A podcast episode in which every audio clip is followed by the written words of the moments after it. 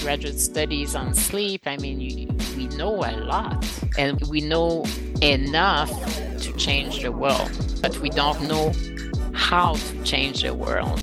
I want the good news about all we know about sleep to be deployed within society. That was Julie Carrier a full professor at Department of Psychology in University de Montréal and a researcher at Centre d'études avancées en médecine de sommeil at Hôpital de Sacré-Cœur de Montréal. I'm Madhura Lurtikar, a PhD student in neuroscience at McGill University, trying to find effective ways of coping with sleep deprivation. Welcome to another episode of the Science and Policy Exchange podcast.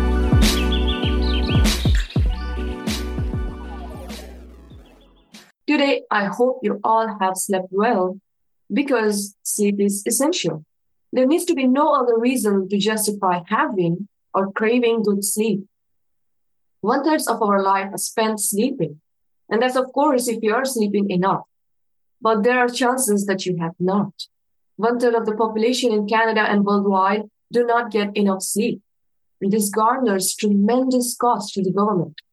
And this is because lack of sleep affects mood, memory, workplace productivity, attention, decision making, and creativity. It increases the risk of neurological disorders, cardiovascular diseases, risk of roadside accidents, and medical errors. Many industrial accidents, in fact, have been linked to insufficient sleep, resulting in far reaching consequences. While this situation sounds bleak, there is a silver lining. As you heard from Julie, sleep research has enough evidence to start integrating into policies and better the world. Hence, I wanted to interview Dr. Julie Carrier to get insights into a meeting that was organized by Canadian Sleep and Circadian Network in 2020, which was led by her and others. The meeting aimed to discuss a national strategy for incorporating sleep and circadian rhythms into public health initiatives and policies in Canada. I was thrilled to read highlights of this meeting in a journal article. So, for the audience, in brief, the key priorities discussed during this meeting were as follows the public health implications of atypical work schedules, the public health implications of pediatric and adolescent sleep health and circadian rhythms, and the public health implications of insomnia and obstructive sleep apnea. The paper also outlines the strategies for each of these priorities to integrate sleep research advancements within each of these realms into public health policies.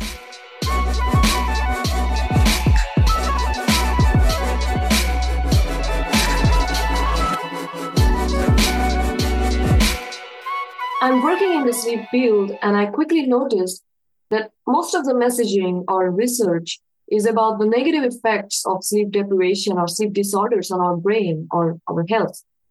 Very few studies comparatively focus on the positive effects of sleep in improving outcomes, such as um, reducing the risk of disorders.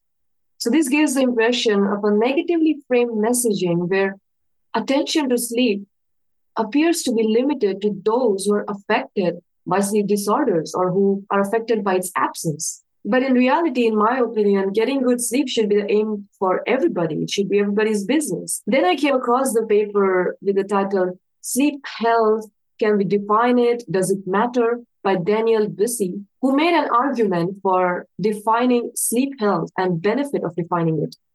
And he made a great analogy in that where he goes, cardiovascular health is not only an absence of heart attacks, or mental health is not merely an absence of schizophrenia we have measures to keep our heart fit currently. I think it has implications on sleep health promotion programs and even early diagnosis if we if we do not define sleep health. So what is your opinion on this? Do we need a sleep health definition? And why don't we have it now? Yeah, I think that's a very good question. Uh, and I'm not sure the field really had a clear opinion of what is sleep health. Yeah. For sure, as you mentioned, sleep health first for sure it will be not having a sleep disorder that's the easy part yeah. of it but now when you don't have a sleep disorder what would be uh, a good sleep health And up to now, it took years actually for the sleep research even to arrive to a consensus about the duration of sleep. I have been in the field for like 30 years, and actually, it only has been in the past 10 years that we had some recommendation regarding sleep duration, and it took us a long time before we arrived to a consensus. So I would say this is why we hear in the public domain when we talk about sleep health in the population that is not having a sleep disorder, usually we talk about having a sufficient amount of sleep, like seven to nine hours for the the adult, for mm-hmm. instance. In terms of what quality a person needs to have in those seven to nine hours of sleep is way less known actually and and this is why i think that usually in the public domain when we talk about sleep health for the regular population we talk about mostly about the duration mm-hmm. of sleep mm-hmm. and even the duration of sleep without talking about the quality of sleep we already know that only for this variable there are some very important challenges within the society because a big proportion of the population, especially the youth and the young adults, do not reach the recommendation of sleep duration. But it's difficult to talk about having a high quality of sleep if you exclude the duration of sleep because even research is not entirely clear what is a real good sleep. Of course, you need to have all the sleep stages, you need to have some deep sleep, you need to not wake up too much. I think we are still unclear of what would be the marker of a very high quality sleep beyond having a sufficient amount of sleep. At least if the healthcare practitioners were asking the person, How do you feel your sleep quality is? First of all, they will grab way more people complaining about their subjective uh, sleep quality. And the second question that should be asked is how many hours of sleep do you get? Yeah. Because for me, it's not, I always tell that to the young population also. I mean, they ask, uh, should we do naps? Should we, should we have regular sleep wake schedule? And of course in the in in an ideal society people will sleep when they need to sleep and will sleep a, a sufficient amount of sleep but for me one of the problem with society right now and especially the young population because of their high productivity social productivity work productivity everything that is needs to be productive and sleep in their head is not productive yeah. is at least at least they should have a sufficient number of hours of sleep. And I always tell them sleep anytime you wish, at least sleep. Because the amount of sleep loss right now within society, it, it's really alarming. And you're right that if we want to do some educational program, etc., maybe we need to have a better definition of sleep quality. But people know usually when mm-hmm. you ask them, did you sleep well or not? It's even a question. So usually people will tell you, I didn't sleep well or I don't have a good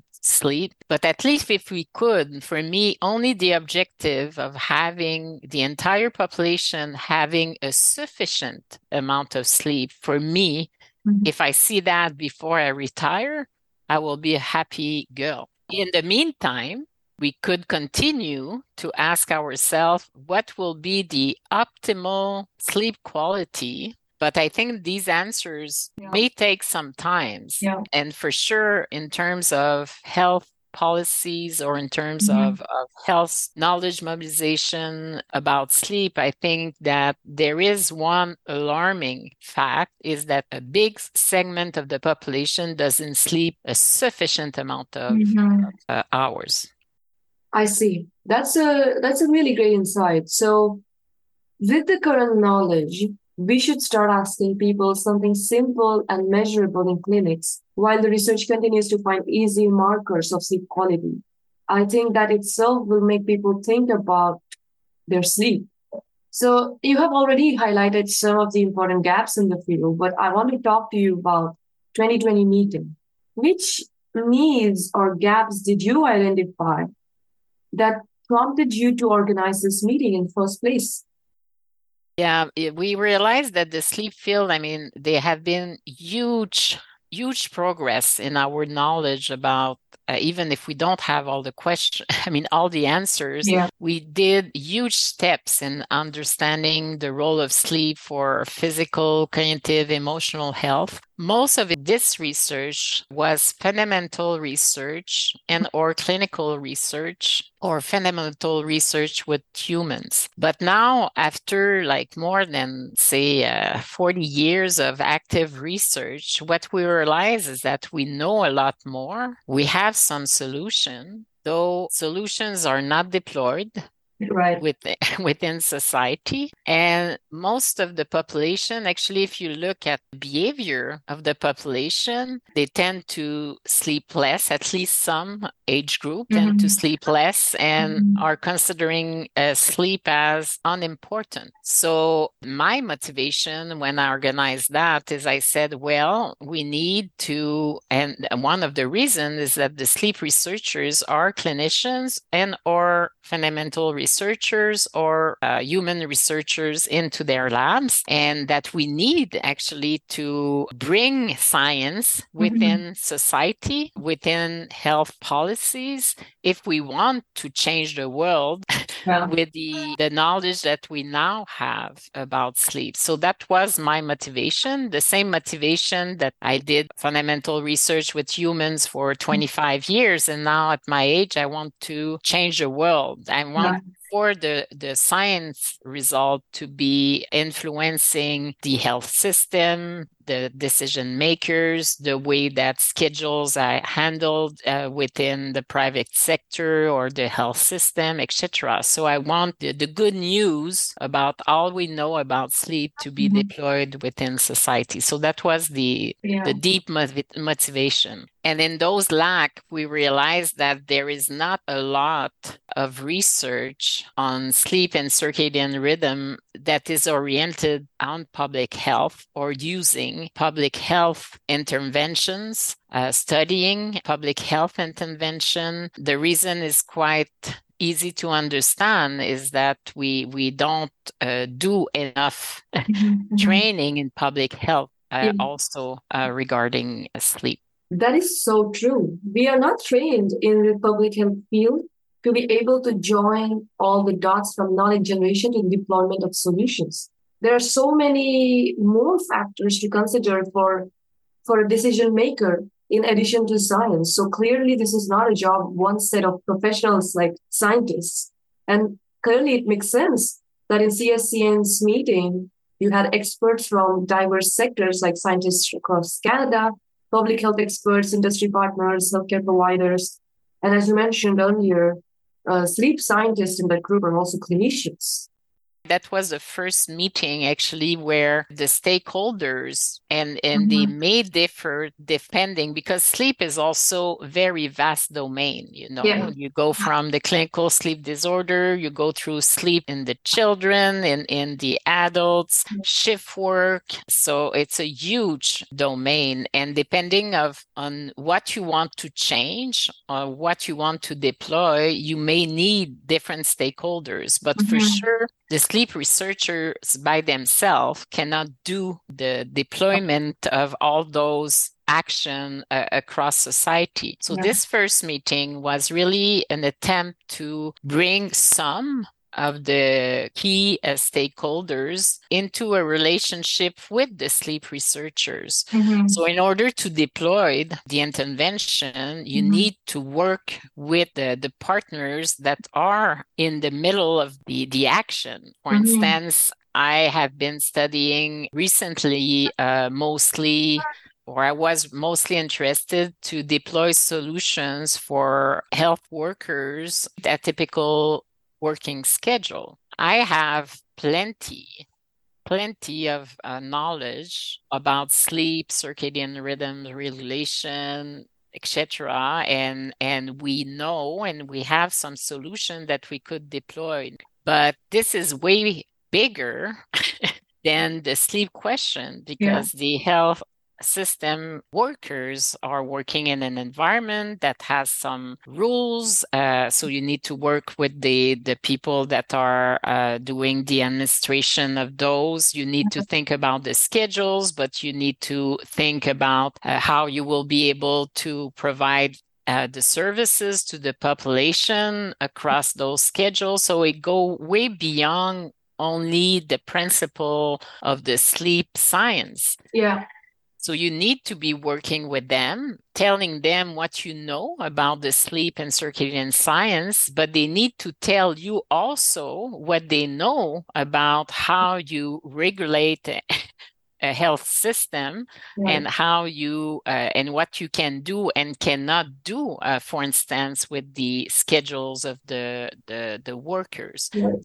so what we want is not to uh, put science and and and say science has and sleep and circadian science has all the answers right. It's saying that right. here we are with our science mm-hmm. and and can we talk together in the in order to improve yeah. some uh, or deploy some solutions for the people for instance that has no choice but uh, doing some atypical work schedule but they are specialists so so we have all the specialists and mm-hmm. the sleep science is one of a small part of, of this, but at least yeah. we are bringing the questions. For instance, yeah. in Quebec right mm-hmm. now, mm-hmm. there has been crisis and in the health systems with uh, the the employees leaving the system, and mm-hmm. one of the major reason is the schedule.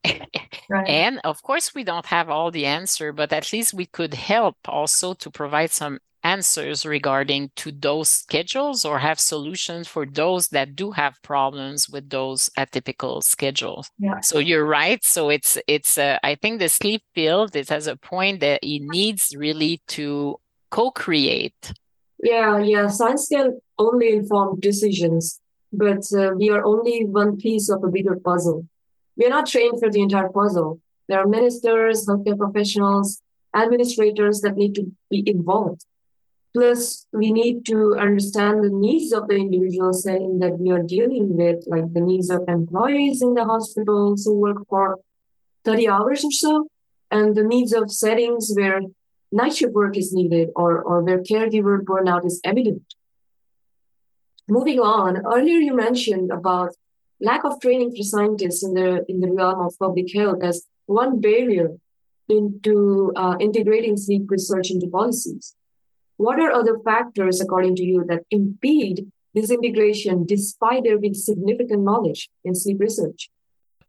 Training is very important. I was talking about uh, training people in public health uh, in order to have at some point some researchers interested in, in public health and sleep. But training is lacking everywhere. I mean, mm-hmm. it's lacking with the health professional. I mean, I was a professor. I'm a professor in psychology. Uh, the psychologists are could be first line in order to treat some sleep disorders. There is absolutely almost no training at all on sleep. So, so one is that, and the other is that although we are making a lot of interviews on the media, mm-hmm. on on the specialized uh, journal, on the radio, etc. Even though people are saying yes, I think sleep is important. There is we were able at least to put sleep onto. I mean, people are interested to hear about about sleep, but this is not sufficient.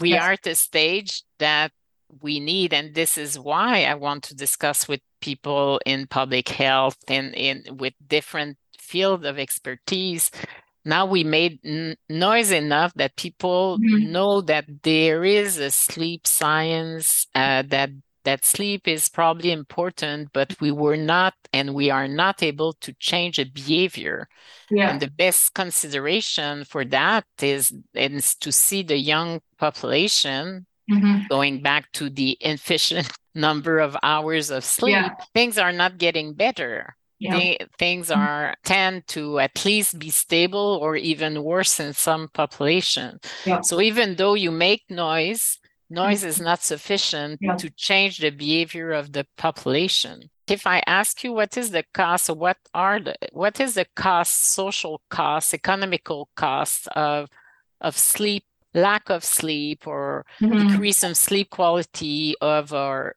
insomnia or sleep apnea in Canada or in Quebec, actually it's quite scary that we we don't have enough studies. I mean, uh, when I'm talking to decision makers, of course, for them, this is the first question that they will ask is yeah.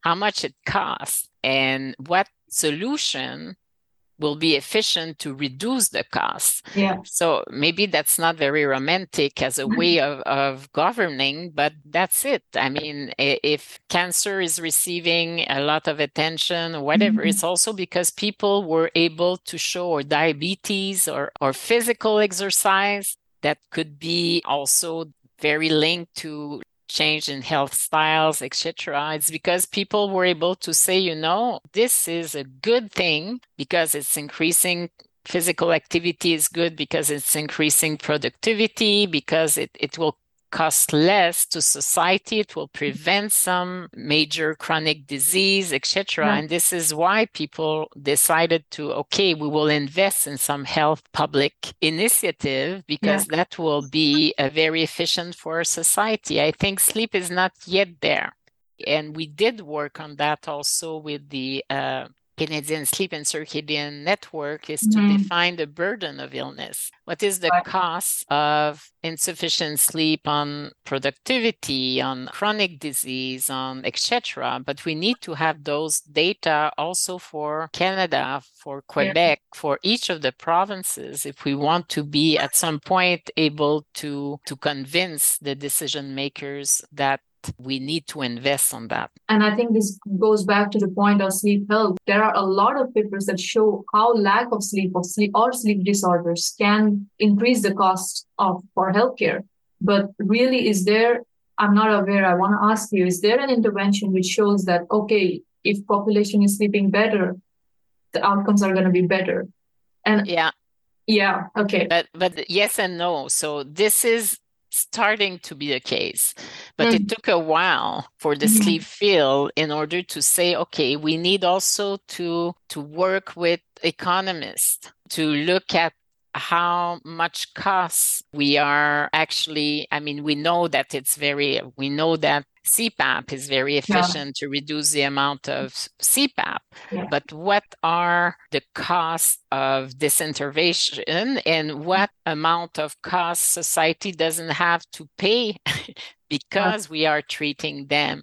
Right. What research have been done very, very good is to show that for a particular individual uh, or group of individual, mm-hmm. if they sleep better, they will function better but we need more than that. Yeah. It's not a question of only quality of life or the fact that one individual is feeling better. We need also to make the demonstration that this is also will have positive impact on the entire society that how much it will reduce costs of chronic illness how much it will reduce uh, costs of of everything actually yes. so yes. so increase productivity in the work etc so yes. this uh, there are some studies but not enough for sure mm-hmm. and mm-hmm. very very very few canadian mm-hmm. ones okay. but we are a short community and and and mm-hmm. this short community was raised by clinicians and fundamental researchers and we are doing all the same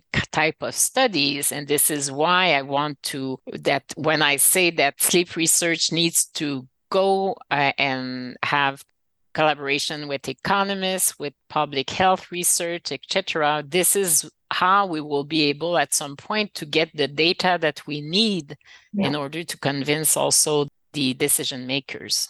So, do you think increasing funding or creating funding competitions for such intersectorial efforts will encourage scientists to seek collaborations and undertake such projects? I would say that in terms of funding, research funding, I'm yeah. talking, they have been a good support uh, from CIHR up to mm-hmm. now, but mm-hmm. need but needs to be extended.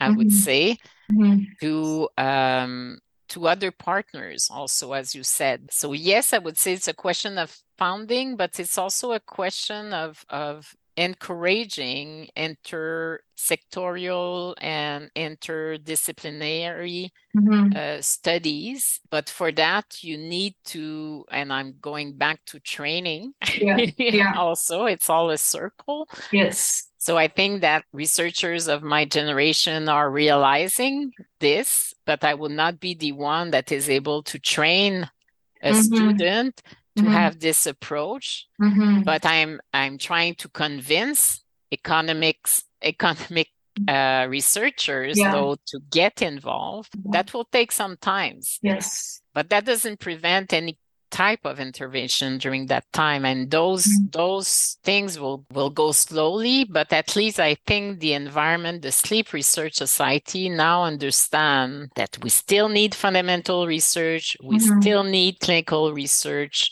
mm-hmm. uh, on sleep but we need also to expand the expertise absolutely so if i try to summarize this apart from lack of awareness uh, about the importance of sleep health in public as being one of the barriers, funding is another barrier.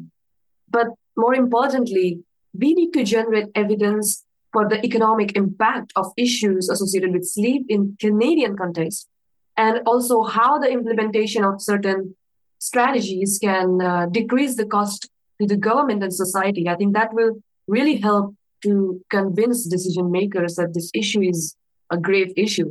And uh, lastly, it's also important to expand the expertise to achieve these goals. I was really jealous for years of, of the physical activity because for me, this is like the best uh, example of uh, two things. Mm-hmm. One is that you were way too young for that, but there was like the ParticipACTION campaign when I was young that stayed for years. It's still mm-hmm. there, but less okay. popular, I would say. I mean, people agreed very rapidly that physical activity is important yes. and public health is into physical activity. Yeah. Everybody knows that physical activity is good. Is everybody doing physical activity? That's another question. I'm not saying that they have been successful on, yeah. on all level, yeah. but they were very efficient. So we we tried to mimic, and you realize that when you talk to the people that were there, there was also a question of of luck within mm-hmm. that mm-hmm. at some mm-hmm. point in time but now the of course the evidence-based evidence i mean they they are i would say 10 years before us so mm-hmm. they, they they got evidence-based data before us they got also uh, economical impact costs of not having physical activity at least 10 years before so i hope that uh, we will continue and and be as successful we should continue even for physical activity because yeah. when you look at the level of physical activity in the young yeah. it's not it's degrading because probably of new technologies and and stuff like that so it's a it's always a in french i would say combat a battle uh, okay. that that you need it's not it's never finished and mm-hmm. and that you can always refine and I think sleep research is at this point that now we need to move on to another mm-hmm. level and to teach our graduate student, postdoc, etc., to at least learn how to collaborate. Yes. And and to extend their their interest not only onto their specific science, uh, but also to ask themselves how they can bring this general knowledge that we have i mean you mm-hmm. know when you start graduate studies on sleep i mean you, we know a lot but and and we need we know enough mm. to start to change the world but we don't know how to change the world so we will need to collaborate in order to bring those results into society and it will only be by having us talk with other disciplines gosh that's so true it's not always seen as a great thing if you say I could sleep an hour extra or enough, but it's often praised if you do one hour of exercise, which is great.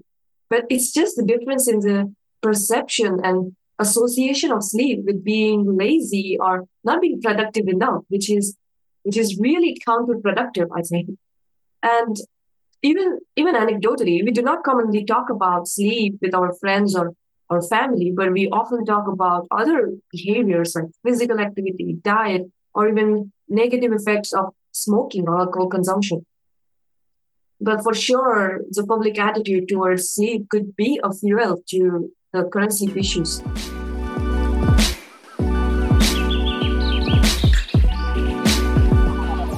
Support of the Canadian Commission for UNESCO, join Science and Policy Exchange for a discussion about the policies and emerging technologies shaping the future of Canada's carbon emissions and the ongoing challenges to achieving net zero emissions by 2050. This public forum event will happen virtually on Zoom on February 7, 2024 at 5:30 p.m. Eastern Time. Link to register is on our website and social media pages. There also will be live interpretation in English and in French.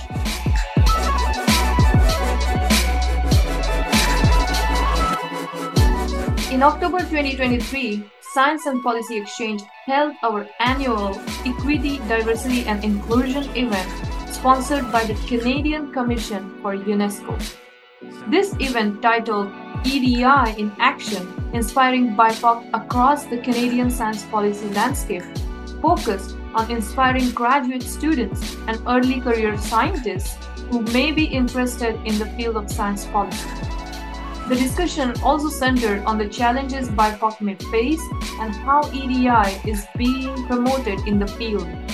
If you missed the event but are interested in learning more, the link to the YouTube recording is in the podcast description.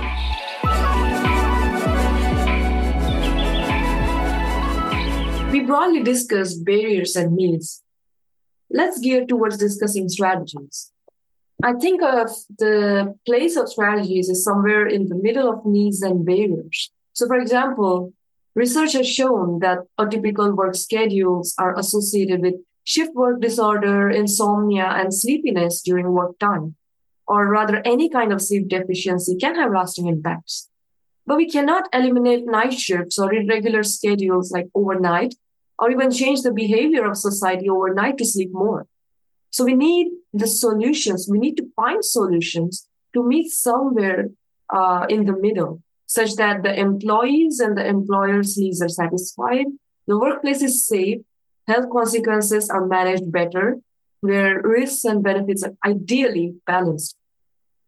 So I'll make a quick note here for the audience. Um, in the paper, they discuss the broad strategies common to top four priorities mentioned before, and they dive into specific solutions for each priority. Broadly, the strategies common to all four priorities were as follows increase public health sleep research, increase public health education and knowledge, inform and support public health interventions and policies. And the last one, promote sleep health training. My question to you, Julie, is how can a network like CSCN work to enact these strategies that were identified? Example, we have an educational program developed for the betterment of health, such as the one mentioned in the paper, Sleep for Success or Better Sleep for Better Days. How can CSCN work together to reach school boards or education ministers or, or necessary stakeholders and go beyond just one school or one organization? The good thing that the, the network did was to bring the entire community together within some objective. But still, now we do have some various conversation because now the network has been replaced by the consortium i mean the founding is changing places and one of the the challenge that we have right now and that we do discuss very fluently between one each other is to keep us as a single voice at least that we keep together in mm-hmm. terms of the energy because it's a small community and that mm-hmm. will need to reach to the society in order to deploy the solution but we need to uh, keep the forces together that's the first step and yeah. i think we are doing a good job with that mm-hmm. the second step will be also that we will not be able to resolve everything at the same time mm-hmm. and that will not that may depend on on a very structured organization let's say yeah. i will start with the children and then the older people and then the sleep apnea that will not happen this way it yeah. will depends of the forces that are there and that are interested to invest in that okay. the other thing that we need not to forget is that a lot of health and education is provincial mm-hmm. department. Mm-hmm. Yeah, exactly. Yeah. So one thing that we are thinking right now is also to organize the forces at the provincial level because yeah. uh, a lot of the decisions, for instance, uh, at what time schools will open, it's not a question of that will not be a coast to coast federal Canadian issue that will mm-hmm. go that may also go locally and then go uh, provincially. Yeah. So we are trying to deploy, but that's that's not easy because we are still a very small community. I mean, we we do know one each other very well. Mm-hmm. I mean, coast to coast because in the the highest years of the Canadian network, we were like maybe 300 people, including the students. This this is a small small community if you divided them by oh. all the provinces and and so we cannot do all at the same time but i mm-hmm. think that some uh, researchers were able to start to develop some intervention that are that or actions that were inspiring but they need to go beyond the research program you know that's that's where there is a missing link uh, and this is why we are trying to develop this expertise not only the researchers but the researchers with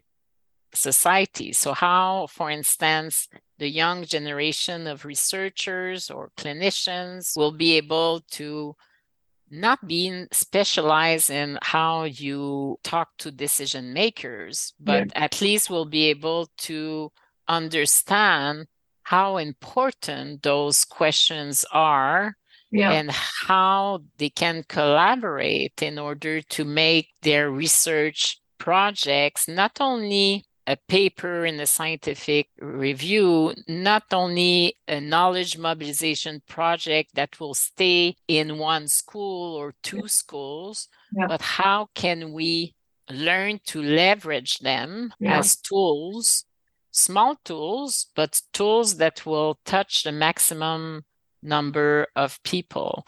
And this is what we do not teach our yeah. graduate students and and this is not it's not one person that will make it but at least to understand that there is a science and if we want the science to change the world, we need to think about collaborating with yeah. others. So for me, I didn't have at all this knowledge. I had the desire to employ sleep solutions. Yeah. And CSCN was uh, collaborating with consultants on communication or consultants on uh, even lobbying at some point that we mm-hmm. learn how we should beside the science bring the science to society but it's a big challenge it's still yes. a big challenge i mean i don't think that society understand how important it is yet yes. even though they are very interested in the idea yeah yeah, you talked about communication consultants, and this is so timely for me because another day I mentioned to you about my recent uh, internship at B Mode, which is a medical communications agency that works at the intersection of patients, healthcare professionals, and pharma companies who, who are their clients. And I was so blown away to learn the strategies that the pharma companies put in place to promote their product and ensure that it reaches widely. Like they arrange educational programs for HCPs, they have advisory boards and consultations to understand the needs of patients and HCPs. They even have medically triggered emails, etc., etc. And it got me thinking about what we, the research institutions, can do or which strategies we can employ to effectively communicate the research on behavioral health science like sleep or how we can how can we inform solutions to decision makers? Because perhaps unless it's a disease for which the pharma companies have drugs for they won't communicate this to their stakeholders right but they do those that are doing drugs for sleep disorders they do and they do it quite well actually because yeah. they have the money in order to, yeah, to do it exactly. but that was one of the strategies that we had we did collaborate also with having three arms with them yeah. these are one of the stakeholders that we need to work with uh, yeah. also because yeah. they have of course they have the intention of selling some drugs but they also have the intention of having the doctors we have the same intention of having society mobilized for sleep and so in, within the stakeholders that we were able to bring together and they are still there also is to see how together yeah. we can uh, push uh, the situation of of uh, sleep or to enhance the sleep awareness into the decision making yeah. level. Yeah. So so we uh, these are one of the state the stakeholders that yeah. uh, but researchers cannot do it and and people can agree that this is the private sector and should we go there or not go there? I think the important is is more that we make sure that we are working on the message that is common for all of us and the fact to go beyond sleep awareness to go beyond awareness to go to deploying solution we will need to take all the forces that are there yeah, that was really an eye opening experience for me. And I try to draw parallels to my work from my experience there. Anyways, I'm I'm curious about one last point. So this meeting was aimed to establish the national strategy for implementing sleep policies. But ECO Canada health policies are mostly under provincial jurisdictions. And so how can a national strategy help orient provincial regulations? And is this the reason why Réseau Sommeil is under its way? So that, but that's you're you're very brilliant. yes, the Canadian network, uh, the founding stop, and then the consortium was raised. So, but these, as I said, are federal, and and the Canadian Sleep Society. They are all federal forces. Yeah. So the strategy because we did work uh, the canadian sleep society did work for years with with consultant that i worked with also at the canadian sleep and circadian network that really rapidly told us you know that's okay those national federal thing but mm-hmm. if you want to change the world you will need to change each province right. And we thought that that was that was making plenty of sense. And right now as you mentioned you need to have enough sleep people within the province also. You need to have enough people that will be able to talk to the people to make the link with the community etc so as you know in quebec we are probably the province with the most the, the highest number of sleep researchers because of mm-hmm. historical thing we were thinking about all of this and then there was this opportunity uh, in quebec where uh, they wanted to found some networks but mm-hmm. because we did all this thinking before doing action at the federal level and then saying, well, we should start in provinces, but you need to have some kind of money in order to organize the people together to have meetings to to have someone that will coordinate the efforts mm-hmm. etc so we saw this opportunity and and we were ready so this is mm-hmm. why nadia gosselin decided to take the lead and said i will bring the quebec community together nice. and we hope for the best that yeah. that will get founded yeah. but that will be the first blueprint we call it the blueprint about let's try to see how what we are developing at the national level yeah. can be useful for the provincial level, but let's the provincial level yeah. do their own action decide their own priority depending of what is the interest there where we have most chances to uh, be able to make a difference and talk with the stakeholders in quebec and and try to uh, develop links in order to deploy some strategies that will be mm-hmm. more provincial like mm-hmm. so exactly so that will be the first attempt at the provincial level and we hope that if the the network is founded that that will give the little spark in other provinces like another province where they have several several researchers is also mm-hmm. ontario okay. of course in the west there is also uh, some researchers mostly maybe more in sleep apnea but mm. let's make them with their own priorities. Yep. But you need to have something. In Quebec, we were lucky because we have enough uh, researchers and there was this call for networking and we were ready. So one of the big action that they did building the network was well, the first step is to reach to stakeholders.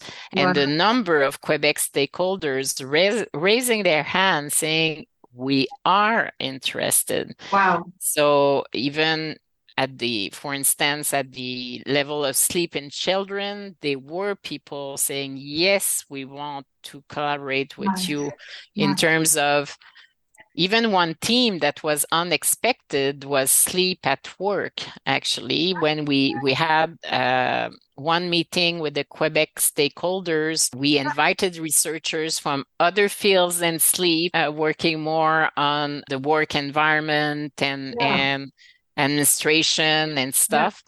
Yeah. And everybody got excited. So there were some new links in terms of research, right. but also when we went to talk to the stakeholders, they raised hand because they they realize now that they need to address sleep also within their uh, working environment yeah. for terms of productivity and and etc. So so we hope for the best, but that will be the first uh, attempt of like having still building on the forces of the of Canada because such a small community needs also to put the Canadian forces together, but also to deploy one provincial attempt that can take strength from the federal level, but also yeah. develop its own uh, identity.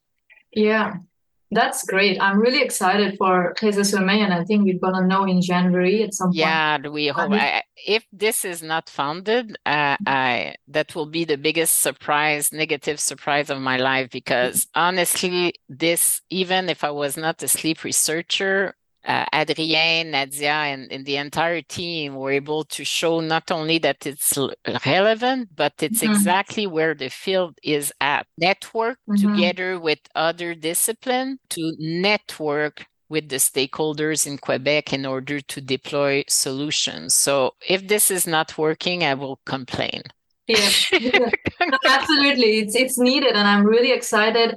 Also, because I think this is a great way in which students can get trained in absolutely and that that's exactly that's exactly the way that yeah. you would have those opportunities because the stakeholders will be in uh, young investigators will be able to interact and yeah. that will be the the first step of of having conversation yeah. outside your laboratory and outside yeah. your specific research questions honestly i would be very very disappointed i know that it's always a, a tough thing to get such a big grant so mm-hmm. the competition is very high i would not yeah. understand if we don't get it no, also because this is i feel this is one of a kind uh, there there hasn't been such a big initiative at a provincial level with the goals that the network has. Yeah, uh, and it's timely because the community needs to be there. I think now we are ready and the next generation will will learn a lot from that. Yes, absolutely. Well, I really hope the best for Réseau Sommeil and I'm very excited about it. A big thanks to Dr. Julie Carrier for joining us today and sharing so much knowledge with us on very important issue. I would also like to thank Maya Daxian, Gloria Lau, and Jonathan Caballero for contributing to this episode. If you'd like to hear more episodes on sleep policies, please let us know on our social media. See you in the next episode.